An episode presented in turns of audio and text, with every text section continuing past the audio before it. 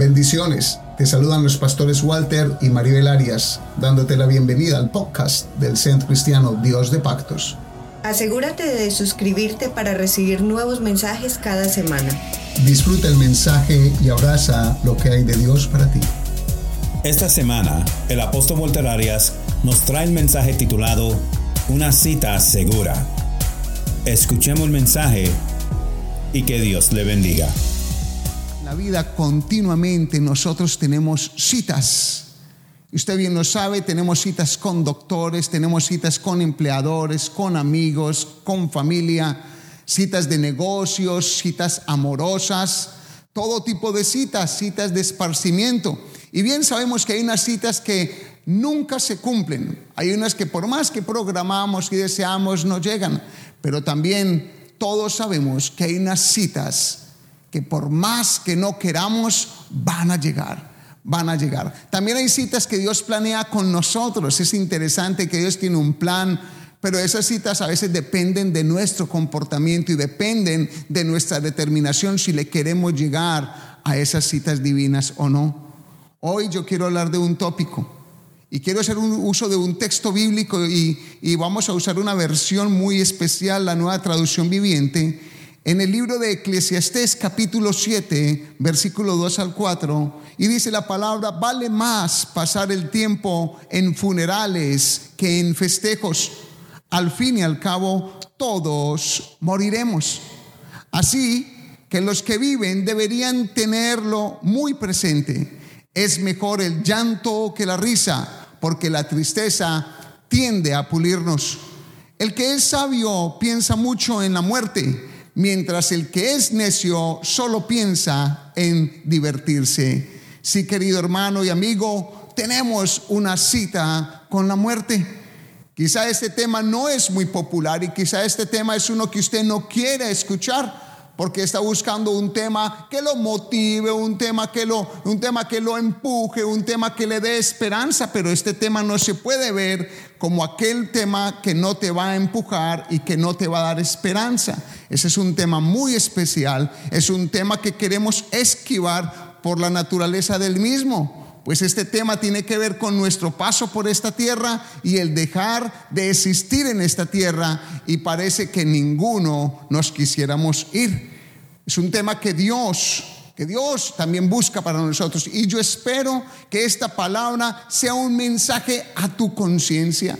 Yo espero con esta palabra que te sacuda, que te mueva, que te, que te, que te llame la atención, que esta palabra eh, entre a tu corazón y te ponga a pensar, ese es mi deseo. Y si lo logro en el nombre de Jesús, que por eso vengo en el nombre de Jesús, entonces me daré por bien servido y, espero Dios te ayude a recibirla como conviene.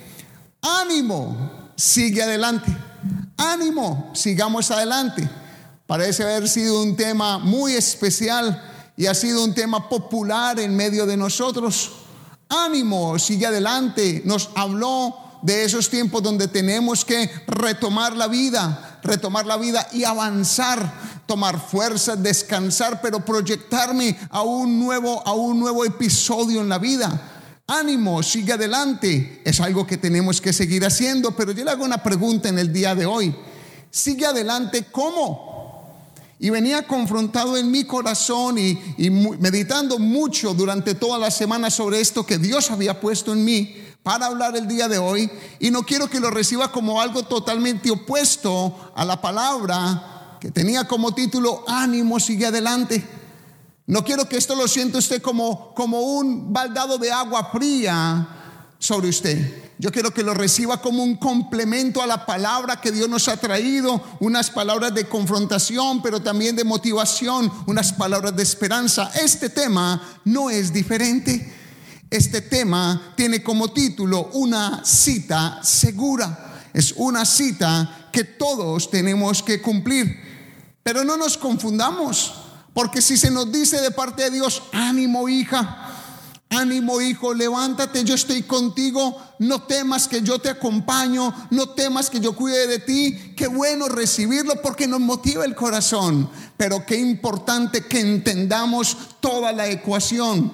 Qué importante que entendamos que esto no tiene que ver con una palabra motivacional únicamente, sino con una palabra donde Dios nos dice, ánimo, sigue adelante, pero sigue adelante en mí, sigue adelante a mi manera a mi forma. Dios quiere que nosotros sigamos adelante, pero a su manera, en la forma como Él está buscando. Y yo creo que debiéramos preguntarnos, o más bien orar de una manera y decirle, Señor, hoy me has dado vida, hoy me has dado una oportunidad, me has dado licencia para despertarme nuevamente. Ayúdame a vivir para ti, ayúdame a vivir a tu forma. Y yo les quiero mostrar un, mapa del bosquejo completo para que usted tome nota allí, para que a usted les sirva, para que usted lo pueda estudiar detenidamente y tenga una palabra clara, sensata, totalmente centrobílica y cristocéntrica para el resto de su vida. Espero que la atesore en su corazón. El tema nuevamente, una cita segura. Y lo primero que vamos a estar mirando es una cita con la muerte y allí entre eso vamos a ver cómo, que como vivimos vamos a morir. También vamos a hablar un poco sobre los muertos vivientes. Lo segundo, de una paga segura, una paga. ¿Cuál es esa paga? La paga de la muerte o eterna condenación y la paga de la resurrección y de la vida eterna. Es una paga de recompensa. Y por último vamos a hablar de una acertada decisión. Y quiero que nos adentremos allí entonces y vamos con lo primero, una cita con la muerte. Y para hablar de este tópico de la cita con la muerte, quiero hacer uso nuevamente de esta versión en Eclesiastés capítulo 7, versículo 2. Allí el escritor santo dijo, más vale pasar el tiempo en funerales que en festejos, a fin al fin y al cabo, todos morimos. Así que los que viven deberían tenerlo muy presente. Qué interesante lo que dice. Lo importante de ir a un velorio. Y es natural cuando a nosotros nos invitan a una fiesta, queremos correr para una fiesta. Nos invitan a una reunión de celebración, queremos correr para una reunión de celebración. Pero cuando es un velorio, quizá no le damos toda, la, toda esa emoción, porque es un tópico totalmente diferente a lo que naturalmente nosotros buscamos, porque naturalmente buscaremos sonreír, buscaremos divertirnos. Entonces el escritor habla aquí de lo importante de ir a un velorio. ¿Por qué es importante? Pues es importante porque todos vamos a llegar allí. Es una cita inaplazable, es una cita que no podemos evadir. Entonces cuando estamos en un velorio, allí delante del féretro, delante, delante del difunto, esa, esa, persona nos recuerda que estuvo, que lo vimos, que hablamos con él y de un momento a otro ya no está, está su cuerpo, están allí quizás sus cenizas y eso nos confronta porque sabemos y entendemos que allí vamos a llegar todos nosotros también. Por eso el escritor de este libro en su sabiduría dijo que es mejor un lugar donde hay un velorio que un lugar donde hay banquete o hay fiesta. Qué importante saber los datos de muertes cada día de lo que está sucediendo con la pandemia y con el COVID-19. Así como han habido otras pandemias y otras enfermedades y tantas calamidades y tantas guerras, qué importante saber de que hay gente que se está muriendo todos los días. Es un tema que no queremos, no lo queremos ver, pero es una realidad, es un tema que nos confronta. Es importante saberlo porque ese tema hará en nosotros o buscará en nosotros que paremos y meditemos sobre nuestra vida. Una cita segura, una cita con la muerte. Y es que no es cuestión si morimos o no, mis queridos, mis queridos amigos y hermanos. No es cuestión si morimos o no es cuestión de cuándo vamos a morir. Eso es lo que todos debiéramos pensar, como dice el escritor, el escritor allí. Todos en esto debieran pensar. Debiéramos estar claros en que vamos a tener que pasar de esta tierra de los vivientes y que lo que hacemos no es eterno. Lo que tocamos, lo que, lo que palpamos, lo que conseguimos aquí, aquí se queda. Pero hay algo que nos debe interesar, la cita con la muerte y después de allí para dónde vamos. Y quiero que veamos allí cómo vivimos, moriremos, entienda bien. No, de la manera como usted y yo vivamos es la forma como vamos a morir. Y lo digo es por la porción bíblica. La Biblia me enseña sobre este tópico. La Biblia en, en, su expansión de sabiduría nos enseña que lo que nosotros hagamos hoy día con respecto a Dios va a tener o va a repercutir en nuestra eternidad. Si nosotros vivimos, escuche bien, si nosotros vivimos en paz con Dios, entonces según la Biblia hemos de morir en paz con Dios. Por lo contrario, dice que si nosotros vivimos en amistad con el mundo, vamos a morir en enemistad con el mundo. No es algo que yo quiera decirlo de parte mía, es una realidad bíblica que la queremos tapar o que no la queremos ignorar y que mucha gente de ella no quiere escuchar, pero me voy a ceñir a lo que dice la escritura. Vamos a sacar dos textos que nos, que nos aseveran este pensamiento, que de la manera como vivimos es la, la, manera como vamos a morir. Y lo dice Santiago en el capítulo 4, versículo 4. Mire cómo dice de fuerte, oh almas adúlteras. Mire el trato, oh almas adúlteras. ¿No sabéis que la amistad del mundo es enemistad contra Dios? Cualquiera pues que quiera ser amigo del mundo se constituye enemigo de Dios. Se explica solo el texto. Está allí en la escritura. Para todos, todo el mundo tiene acceso a él. Hay una forma que Dios dice con respecto a la vida y hay una forma que Dios dice que va a pasar con respecto a nuestra muerte. Si estamos en amistad con Dios en esta tierra mientras estamos aquí, entonces vamos a tener paz con Él. Pero si tenemos un amor por el mundo y las cosas del mundo, dice que vamos a morir en enemistad. Ahora le hago una pregunta. ¿Le parece este tema muy popular? ¿Le parece este tema como que saca aplausos? Ese es un tema difícil de aplaudir porque es un tema que habla de una realidad que muchos queremos o quieren tapar. Pero veamos que dice en la primera carta Juan, en el capítulo 2, versículo 15 al 17, como ratificando lo mismo. No améis al mundo ni a las cosas que están en el mundo. Si alguno ama al mundo, el amor del Padre no está en él porque todo lo que hay en el mundo, los deseos de la carne, los deseos de los ojos y la vanagloria de la vida, no provienen del Padre, sino del mundo. Y el mundo pasa y sus deseos, y escucha bien, pero el que hace la voluntad de Dios permanece para siempre. ¿Cómo vivimos? Morimos. Como nosotros tomemos esta oportunidad en este cuerpo físico, en estos años de vida, es la manera de la Biblia, que, como la Biblia describe, que vamos a morir. O vivimos en paz con Dios, o vivimos en comunión con el mundo. Es cuestión de decidir. Y me haría una pregunta, pregunta, ¿y tú qué decides? Haría otra pregunta, ¿te confronta esto? ¿Nos confrontan estas palabras? Ya nos está, esa palabra nos está allí entrando al corazón, empieza a cortar como cuchillo caliente en la mantequilla. Ese es el propósito de la palabra, una palabra que nos alumbre, una palabra que tiene como, como, como motivación amarnos, porque esta palabra no es para destrucción, esta palabra es para recordarnos, esta palabra es de amor, porque si algo quiere Dios es paz con la humanidad, es lo que Dios ha estado buscando. Recordamos que todos vamos a morir y nuestras obras siempre van a mostrar nuestra relación con Dios. Estos textos son una vara de medir, son una vara de medir mi fe. Estos textos ya citados, hablados, son una vara de medir mi estilo de vida.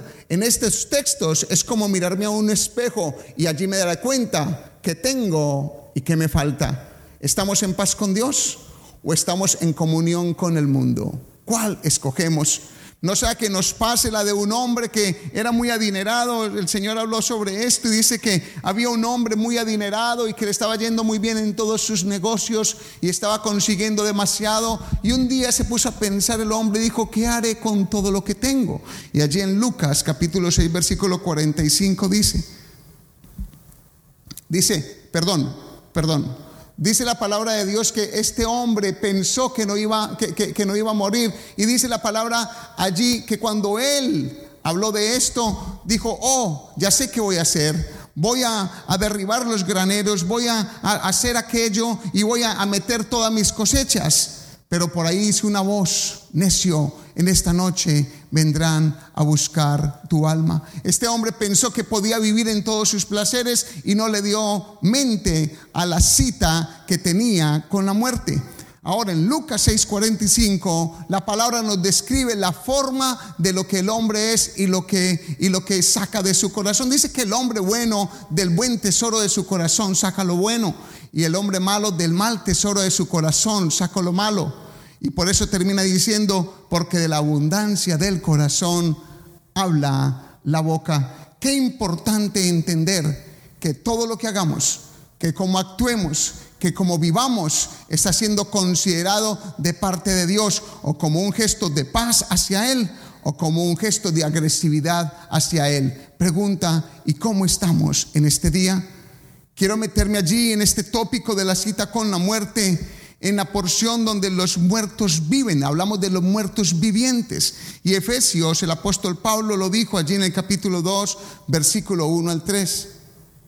Y Él os dio vida a vosotros cuando estabais muertos en vuestros delitos y pecados, en los cuales anduvisteis en otro tiempo, siguiendo la corriente de este mundo, conforme al príncipe de la potestad del aire, el espíritu que ahora opera en los hijos de desobediencia, entre los cuales también todos nosotros vivimos en otro tiempo, en los deseos de nuestra carne, haciendo la voluntad de la carne y de los pensamientos, y éramos por naturaleza, léalo bien, hijos de ira, lo mismo que los demás. Este texto habla de una muerte espiritual. Este texto habla de, de una, de, de algo que el apóstol entendía y enseñaba de cómo cuando no tenemos a Cristo, entonces estamos en una enemistad con Dios de cómo la humanidad hemos decidido vivir a nuestro amaño, a nuestro capricho, lo que nos hace enemigo de Él. Y podemos decir que estamos vivos, pero como dice este, esta, esta porción que toco, muertos vivientes. Personas que caminan, personas que trabajan, personas que laboran, personas que comen, pero que toda su vida, según la escritura, están muertos en espíritu, aunque estén vivos en esta tierra. Preguntamos nuevamente, ¿cómo nos encontramos entonces en nuestra relación con Dios? ¿Nos alumbran estos textos el corazón? ¿Te están alumbrando? ¿Estamos nosotros cumpliendo la palabra de Dios? ¿Nos está confrontando ella?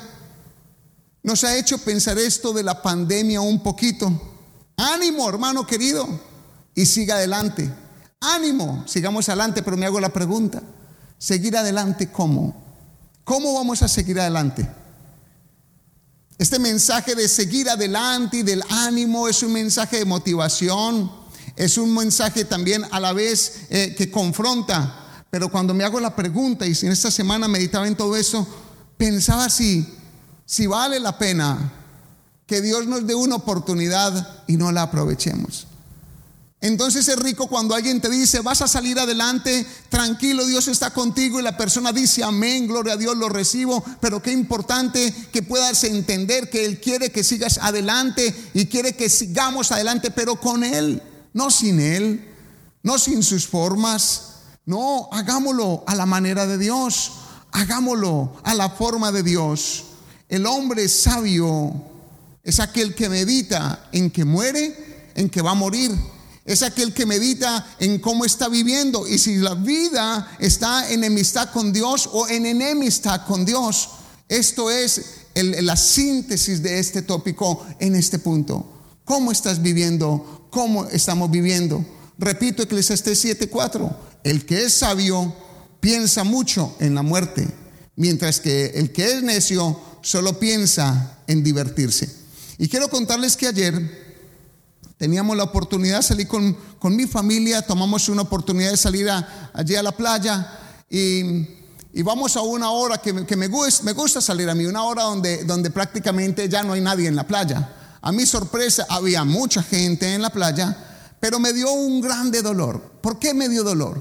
Me dio dolor porque la gente estaba allí de una manera, o sea, mucha gente, vi gente cautelosa, vi parejitas guardaditos, muy prudentes, muy sanos, comiéndose alguna cosita allí, pero vi unos grupos de personas, de gente desordenada, gente sin temor a nada, en un estado de embriaguez, fumando marihuana, con, con, una, con un léxico profano, con una vestimenta eh, eh, grotesca, de una manera como se relacionaban y eran unos grupos grandes. Y, y yo me ponía a pensar y decía, pero ¿qué es esto? El ser humano olvida lo que, lo, que, le pasa. Hace una semana seguramente esas personas estaban en sus casas con temor a la muerte, con temor a la pandemia, con temor a ser contagiados y ahora no les importa nada. Y es que esa es una de las cualidades que tiene el ser humano, que olvidamos el pasado, olvidamos las confrontaciones, olvidamos los momentos de dolor.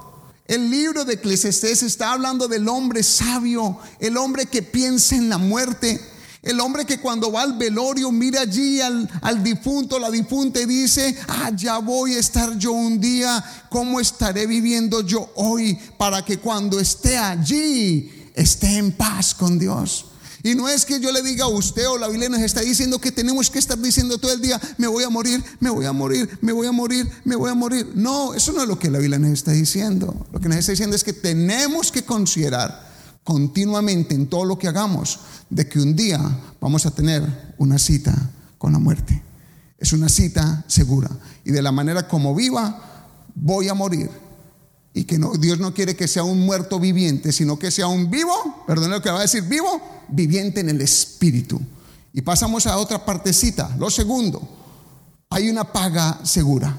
En Romanos capítulo 6, versículo 23 dice, porque la paga del pecado es muerte, mas la dádiva o regalo, mas la dádiva de Dios es vida eterna en Cristo Jesús, Señor nuestro. Dos pagas, escúchalo bien la paga del pecado es muerte y el regalo de Dios es vida eterna en Cristo Jesús. Hay una paga segura.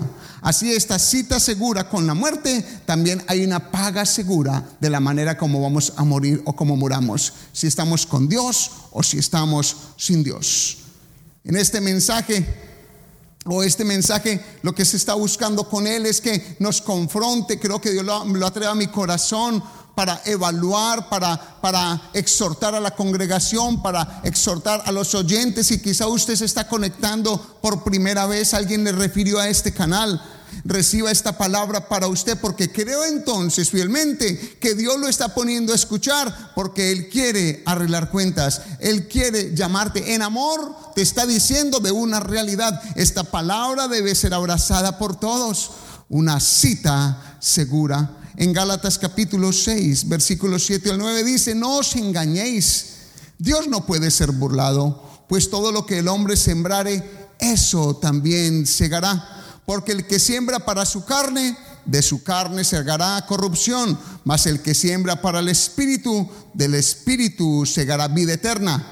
Versículo 9, si lo puede leer allí conmigo. No nos cansemos pues de hacer bien, porque a su tiempo llegaremos si no desmayamos. Estamos hablando de una paga segura. Y este texto nos dice cosas como que a Dios nadie lo engaña. Lo primero que está diciendo el texto, como vivamos, vamos a morir. Lo que, lo, que, lo que hagamos tiene una paga, o para muerte eterna, separación de Dios, o para vida. Eso es lo que está hablando esta palabra. Y, nos está hablando de la siembra y la cosecha. Lo que yo hago, yo recojo. Casi que en lo más sencillo, si, si siembro uh, aguacate, voy a tener un árbol que me va a producir aguacate. Si, si siembro maíz, voy a tener una planta que me va a dar maíz. Y si siembro para corrupción, voy a heredar corrupción, pero si siembro semillas para vida, voy a heredar vida. Es lo que está diciendo. A Dios nadie lo puede engañar. Nosotros podemos decir todo lo que queramos, las filosofías pueden decir todo lo que quieran, las religiones podrán decir todo lo que quieran. Me interesa saber qué dice Dios en su palabra. Y dice algo tan claro, que Dios no puede ser burlado. Lo que el hombre haga va a tener una paga. O condenación, paga de muerte, o vida eterna en Cristo Jesús. Y quiero meterme allí, la paga de muerte eterna o condenación. Usted dirá, pastor, ese tema está fuerte. Permítame, yo le cuento una verdad porque eso está en amor. O sea, Dios lo permite que lo conciba en amor y lo hablemos en amor porque Dios lo que quiere es que tengamos paz con Él. Y si usted no la tiene, que hoy la busque. Pero te está hablando de una realidad. El libro de Apocalipsis, capítulo 20, versículo 11 al 15, dice lo siguiente. El apóstol Juan fue llevado allí en el Espíritu y dice, y vi un gran trono blanco y el que estaba sentado en él de delante del cual huyeron la tierra y el cielo, y ningún lugar se encontró para ellos. Y vi a los muertos grandes y pequeños de pie ante Dios, y los libros fueron abiertos. Y otro libro fue abierto, el cual es el libro de la vida. Y fueron juzgados los muertos por las cosas que estaban escritas en los libros, según sus obras. ¿Cuáles obras? Cuando estaban en vida. Y el mar entregó los muertos que había en él, y la muerte y el Hades entregaron los muertos que había en ellos. Y fueron juzgados cada uno según sus obras. Y la muerte y el Hades fueron lanzados al lago de fuego que es la muerte segunda. Versículo 15. Y el que no se halló inscrito en el libro de la vida fue lanzado al lago de fuego. Y permíteme, sumamos allí en, en el capítulo 21, versículo 8 de Apocalipsis, lo que dice. Pero los cobardes e incrédulos, los abominables y homicidas, los fornicarios y hechiceros, los idólatras y todos los mentirosos tendrán su parte en el lago que arde con fuego y azufre, que es la muerte segunda. Es verdad, querido amigo, que la paga del pecado trae muerte. Es verdad que este mensaje quizá usted no le está trayendo mucho. Amén, gloria a Dios. Tal vez no le está motivando mucho, pero me interesa al menos que le confronte bastante. Que le confronte, que me confronte a mí, que nos haga despertar, que nos recuerde que hemos de morir y que todo lo que trabajamos en esta tierra, sea donde usted se encuentre, en el país que usted está, se va a quedar aquí. Pero hay una cita, una cita segura, una cita con la muerte para una paga, una paga por lo que hicimos mientras estábamos en vida, porque Dios no puede ser burlado. Por eso es importante este mensaje en el día de hoy. Morir en enemistad con Dios tiene consecuencias nefastas esto habla de una separación eterna, no de una aniquilación como algunas sectas enseñan de que el ser humano que muere sin Cristo es aniquilado. No, dice la Biblia, tiene una paga y dice el lago de fuego y azufre, condenación eterna junto con la bestia, el anticristo será destruido, pero dice que Satanás estará allí en ese lago de fuego en condenación eterna. Es una palabra que no la podemos arrancar de la Biblia. Es una verdad que el Señor Jesús mismo lo ha hablado. Es algo que el apóstol Juan lo vio y lo entendió y fue revelado a él para que nos lo explicara a quiénes, a nosotros los vivos, a nosotros los que estamos en esta oportunidad de vida, a los que nos dicen, ánimo, levántate, sigue adelante, pero ¿para cómo voy a seguir adelante? Con la misma sinvergüencería de antes no tiene sentido. Voy a seguir adelante con, los mismos, con los mismos problemas, con las mismas eh, eh, eh, agresividades, con los mismos daños, con el mismo comportamiento. De eso no se trata la palabra motivacional de Dios cuando te dice levántate, ánimo, confía. Te voy a dar más años, te voy a dar más años, pero para que me glorifiques con tu estilo de vida. Te voy a dar años para que vivas para mí, te voy a dar años para que vivas en santidad, porque quiero que seas mi amigo. Y como vives como amigo, vas a morir como mi amigo y por lo tanto esto va a pasar. Dos cosas entonces. A los que mueren sin Cristo, dice aquí, la paga, una remuneración existe. ¿Cuál es? El Hades ¿Cuál es el, lago de fuego y azufre? ¿Cuál es una condenación eterna donde no desaparece la conciencia? Hay una clara culpabilidad, hay dolor, hay condenación. Lo bueno es que hay otra noticia. Lo bueno es que también dice que hay una paga de remuneración y vida eterna. Ahora de pronto usted dice, uff, se salvó el mensaje, bendito sea Dios. Bueno, qué bueno que esto le consuele porque a mí me consuela mucho me dicta una verdad y me pone, todo lo que estamos hablando, me dicta una verdad que me hace tomar decisiones y vamos a entrar eso más adelante de lo que estoy haciendo en este momento en la vida. Pero la palabra me da una esperanza porque dice que en Cristo Jesús tenemos la vida eterna. También hay recompensa y remuneración para los que mueren en amistad con Dios. Escuche bien, hablamos del arrebatamiento de la iglesia Dice la palabra que los, que los muertos en Cristo, para que entiendan, los que creyeron en Jesús, y los que hemos creído en Jesús por todos estos años, dice que vamos muriendo en esta tierra. Y la Biblia dice que en un momento esos que mueren van a ser levantados. Y los creyentes que estén vivos en el momento del arrebatamiento, pues va a pasar con eso. Vamos a ser llevados con Él en las nubes, lo dice la Escritura. Entonces hay una esperanza linda, hay una remuneración, hay vida eterna para los que creemos en Jesús y los que guardamos nuestras vestiduras blancas, los que guardamos un estilo de vida conforme a, lo que Él está buscando que vivamos. Él no quiere que usted viva una vida mala aquí en la tierra. Dios no, Dios no viene para eso a mi corazón. Si algo ha dado Dios a mi vida es esto, vida. Si algo Dios hace cuando entra un corazón es que trae un gozo completo. Y nuestro estilo de vida es un estilo de vida que trae honra a Dios y trae honra a esta bendita tierra. Somos personas que cuando Cristo entra nos hace pasar por unos momentos de gloria, de poder, de autoridad mientras estamos aquí. Eso no tiene que decir que nos vivamos alegres, por el contrario, vivimos gozosos.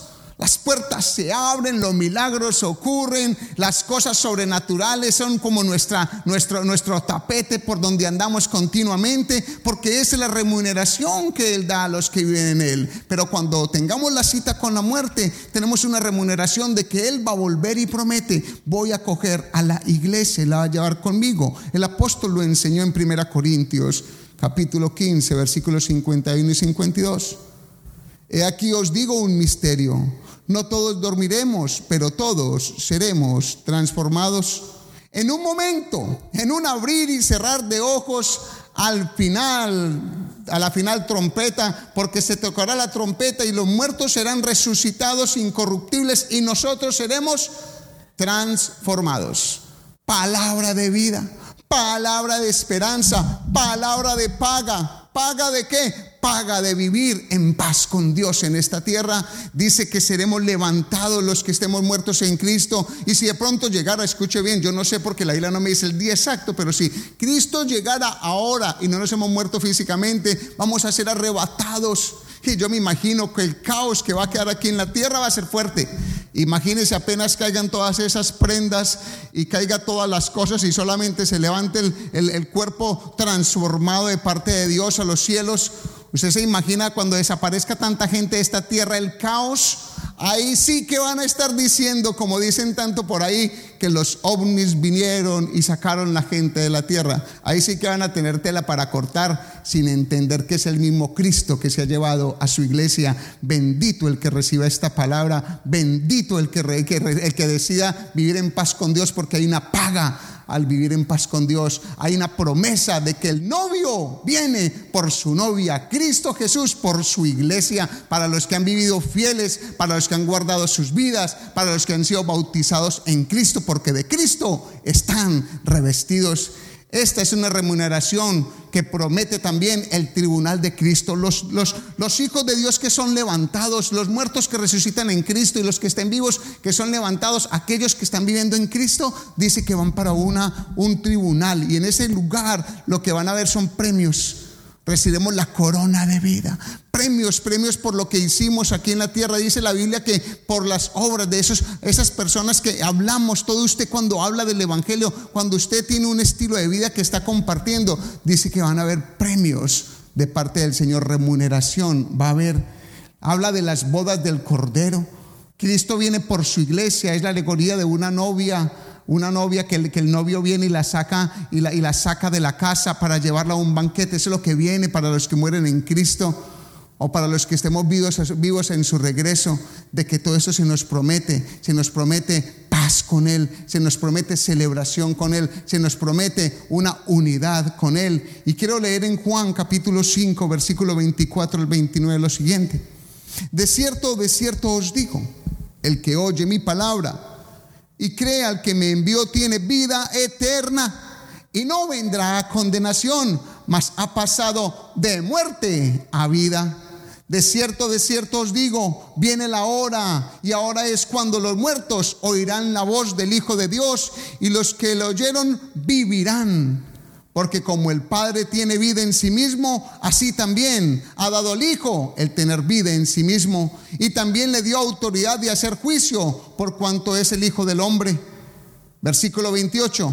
No os maravilléis de esto, porque vendrá hora cuando todos los que están en los sepulcros oirán su voz. Y los que hicieron lo bueno, diga ya conmigo lo bueno, los que hicieron lo bueno saldrán a resurrección de vida. Más los que hicieron lo malo a resurrección de condenación.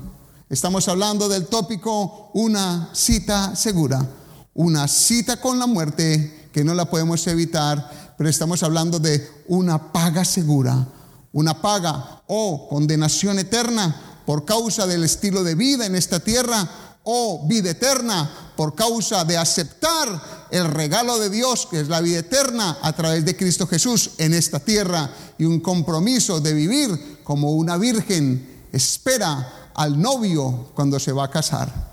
Así, un corazón puro para el Señor, un corazón guardado en el Señor. Y quiero entrar en lo último para cerrar esta predicación de la cita segura. Es una acertada decisión. Una acertada decisión. Hermano querido, con todo lo hablado, necesitamos tomar decisiones. Usted en casa donde esté tiene que evaluar todo esto.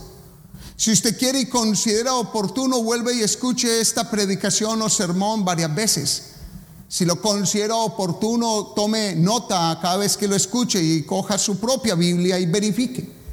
Sea noble con la palabra, ennoblezca la más.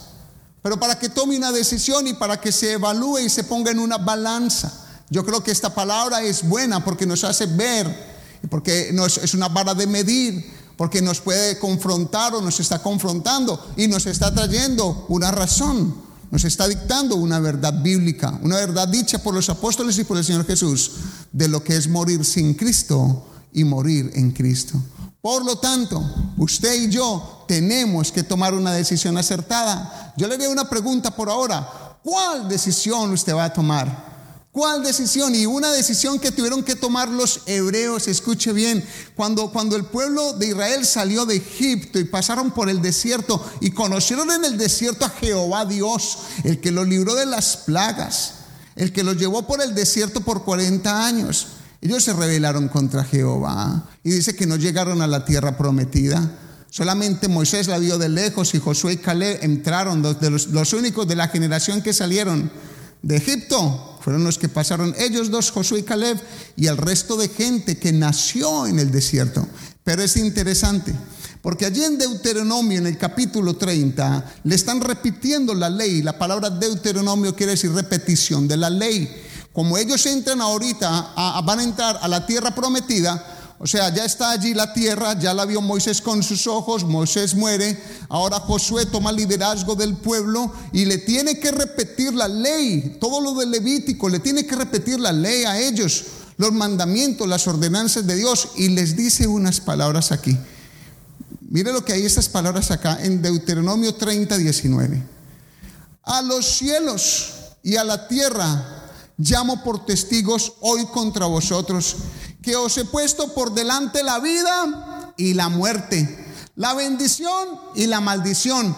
Escoge pues la vida para que vivas tú y tu descendencia. Deseo de Dios, deseo de Jehová Dios con el pueblo de Israel, aquel pueblo que nació en el desierto con Josué y Caleb, deseo de él, escoge la vida para que vivas. Ahí delante de ti está la tierra que les prometí. Ahora entra y haz conforme a lo que te he dicho o haz conforme a lo que te dicte tu corazón si no estás conmigo, pero pongo el cielo como testigo, como testigo, pongo el cielo y a la tierra como dos testigos de que te he dado a escoger. Hoy usted tiene que tomar una decisión. Hoy yo tengo que tomar una decisión y espero que sea la decisión acertada. O vivo para el Señor y estoy enemigo del mundo, pero muero en el Señor con las promesas de vida, con las promesas de la resurrección, con las promesas del milenio de Cristo, con las promesas de la nueva Jerusalén.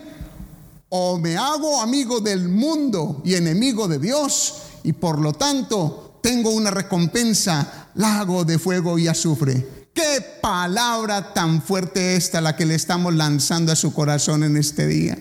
Qué palabra tan buena, qué palabra tan especial, porque es una palabra para sacudirte, es una palabra para confrontarte. Esta palabra lo único que hace en mi corazón es un deseo de tomar una correcta decisión, una acertada decisión de hacer lo bueno y lo recto con lo que me quedan de mis años de vida. Quiero hacerlo bien porque tengo a uno muy grande, al más grande de todos, al Rey de Reyes y Señor de Señores en mi corazón, que me ha llamado a santificarme, a guardarme, a evadir un montón de cosas que ofrecen en esta tierra, a las que le tengo que decir no, no, no, y ni las quiero mirar, a las que no quiero contemplar, porque Cristo es más grande y no ha hecho nada malo a mi corazón, sino que me ha dado vida. Tú tienes que tomar una decisión si no estás con Cristo, si hoy sientes que si te mueres te toca el lago de fuego y azufre, hoy puedes tomar una decisión acertada de ponerte a paz y salvo con Dios. Si también eres tú uno de esos creyentes o medio creyentes o con esta palabra dices, hoy yo pensé que era un creyente, y estás temblando allí, dices, o esto me acusa de que yo voy es para el lago de fuego y azufre, que mi estilo de vida me delata de que no soy amigo de Dios, sino que soy amigo del mundo. Si esto es para ti, yo te digo, hoy tomo una acertada decisión. Recibe esta palabra con amor. Recíbela como ese padre o esa madre que cogen a un hijo que por su bienestar le pegan una confrontada y hasta un buen juetazo para que se corrija porque el padre que ama a su hijo siempre lo va a corregir. Y si algo tiene que ver esta palabra en este momento es que Dios está llamando a unos a arrepentimiento porque nunca la habían conocido, a otros a que se fortalezcan en la fe porque han sido mediocres en la vida espiritual, porque han sido tibios en la vida espiritual. Y dice la palabra que a los tibios Él los vomitará de su boca. Qué tremendo Dice la palabra que algunos llegarán y dirán, Señor, en tu nombre echamos fuera demonios y en tu nombre hicimos milagros y proezas. Y dice, les diré, nunca os conocí hacedores de maldad. Gente que dice que confesó a Cristo, gente que dice que amaban a Cristo, gente que cantaron todos los días, gente que ponían alabanza todos los días, tenían Biblia delante en el carro, Biblia en la parte de atrás y tenían todos los letreros de textos bíblicos en sus casas, pero en su corazón, cuando se les presentó un espejo, se dio cuenta esa persona de que tenían amistad con el mundo y no con Dios. Era una fachada, era una vida de hipocresía. Yo no sé Dios quién le está hablando en este momento. Quizá esta palabra no saque muchos amén, pero es una palabra que está concebida en mi corazón de parte de Dios para, para afirmar mi vida y espero que la tuya y de todos los que estamos en este lugar. Mi hermano querido, usted no se puede dar, usted no se puede dar una oportunidad errada de tomar una decisión. No, usted no puede tomar una decisión equívoca en este día. Estamos hablando de vida o muerte. Por eso le digo cosas como esta. ¿Qué dice la palabra de Dios entonces? Porque usted dice, pastor, usted me está planteando algo claro por la palabra, que hay, una, cita segura, que es una cita con la muerte, que hay una paga segura, recompensa de parte del cielo a los que vivimos en amistad con Dios y condenación para los que viven en amistad con el mundo. Y me dice de una, una, una decisión acertada. ¿Cuál es? Pues usted la tiene que entender. ¿Qué quieres? Pero si le tengo la respuesta bíblica, porque la esperanza está en la palabra. Dice la palabra de Dios, porque de tal manera amó Dios al mundo que ha dado a su Hijo unigénito, para que todo aquel que en él crea no se pierda, mas tenga vida eterna. Si tú hoy quieres creer que Jesús es el Hijo de Dios, que es el sacrificio perfecto en la cruz entregado para pagar por tu pecado, bien puedes decir allí, Señor, hoy acepto que tú eres el Hijo de Dios, que tú has muerto por mí, por mis pecados, y hoy recibo ese perdón y me convierto en hijo. Es lo primero que tienes que hacer, hacerte hijo la palabra de Dios en Hechos 3:19 dice, así que arrepentíos y convertíos para que sean borrados vuestros pecados y de la presencia de Dios vengan tiempos de refrigerio. Escucha, arrepentimiento, arrepiéntete y conviértete, cambia de dirección. Si vas mal, deja de ir para allá. Si vas en amistad con el mundo, deja de ir para esa amistad con el mundo. Si vas a hacer a perdición, volteatele a eso. Es voltearse y ahora buscar de Dios arrepentirse y convertirse. Y dice la, la, paga, borraré los pecados y del Señor vendrán tiempos de refrigerio. Quizás ese es para ti también. Dice la palabra de Dios que a los que reciben a Jesús, a los que creen en su nombre, se les da el derecho de ser llamados hijos de Dios. Hoy tú le puedes decir, Señor, entra a mi corazón. Sé que moriste por mí en la cruz, hoy lo entiendo, por un pecador como yo, estoy viviendo mal mi vida, pero hoy te invito a que entres a mi corazón. Y la palabra del Señor en, en, en Isaías 1.18 dice, venid luego, dice Jehová, y estemos a cuentas. Si tus pecados fueren rojos como la grana, como la nieve serán emblanquecidos, y si fueren rojos como el carmesí, vendrán a ser como blanca lana. Qué invitación tan hermosa, qué invitación tan poderosa la que Dios te está haciendo en este día. Te está diciendo, ven y pongámonos a cuenta, ven, homologuemos las listas. Tú tienes una lista de pecados aquí en la tierra, yo la tengo aquí en los libros, dice él en sus libros. En los libros están tus acciones en la tierra. Ven y homologa de una vez y dime, ¿he pecado con esto? Sí, aquí está. ¿He pecado en esto? Sí, aquí está. ¿He pecado en esto? Aquí está. Perdóname por esto. Te perdono por todo esto. Lo que está escrito aquí es lo que Cristo te dice hoy. Si tus pecados fueren rojos como la grana, como la nieve serán emblanquecidos. Y si fueren rojos como el carmesí, vendrán a ser como blanca lana. Una decisión muy importante y acertada tienes que tomar hoy. Yo le invito a usted donde esté. Yo no sé esta palabra, cómo tocó, a quién tocó, pero yo hoy voy a hacer dos oraciones. Una, yo quiero invitarte donde estás.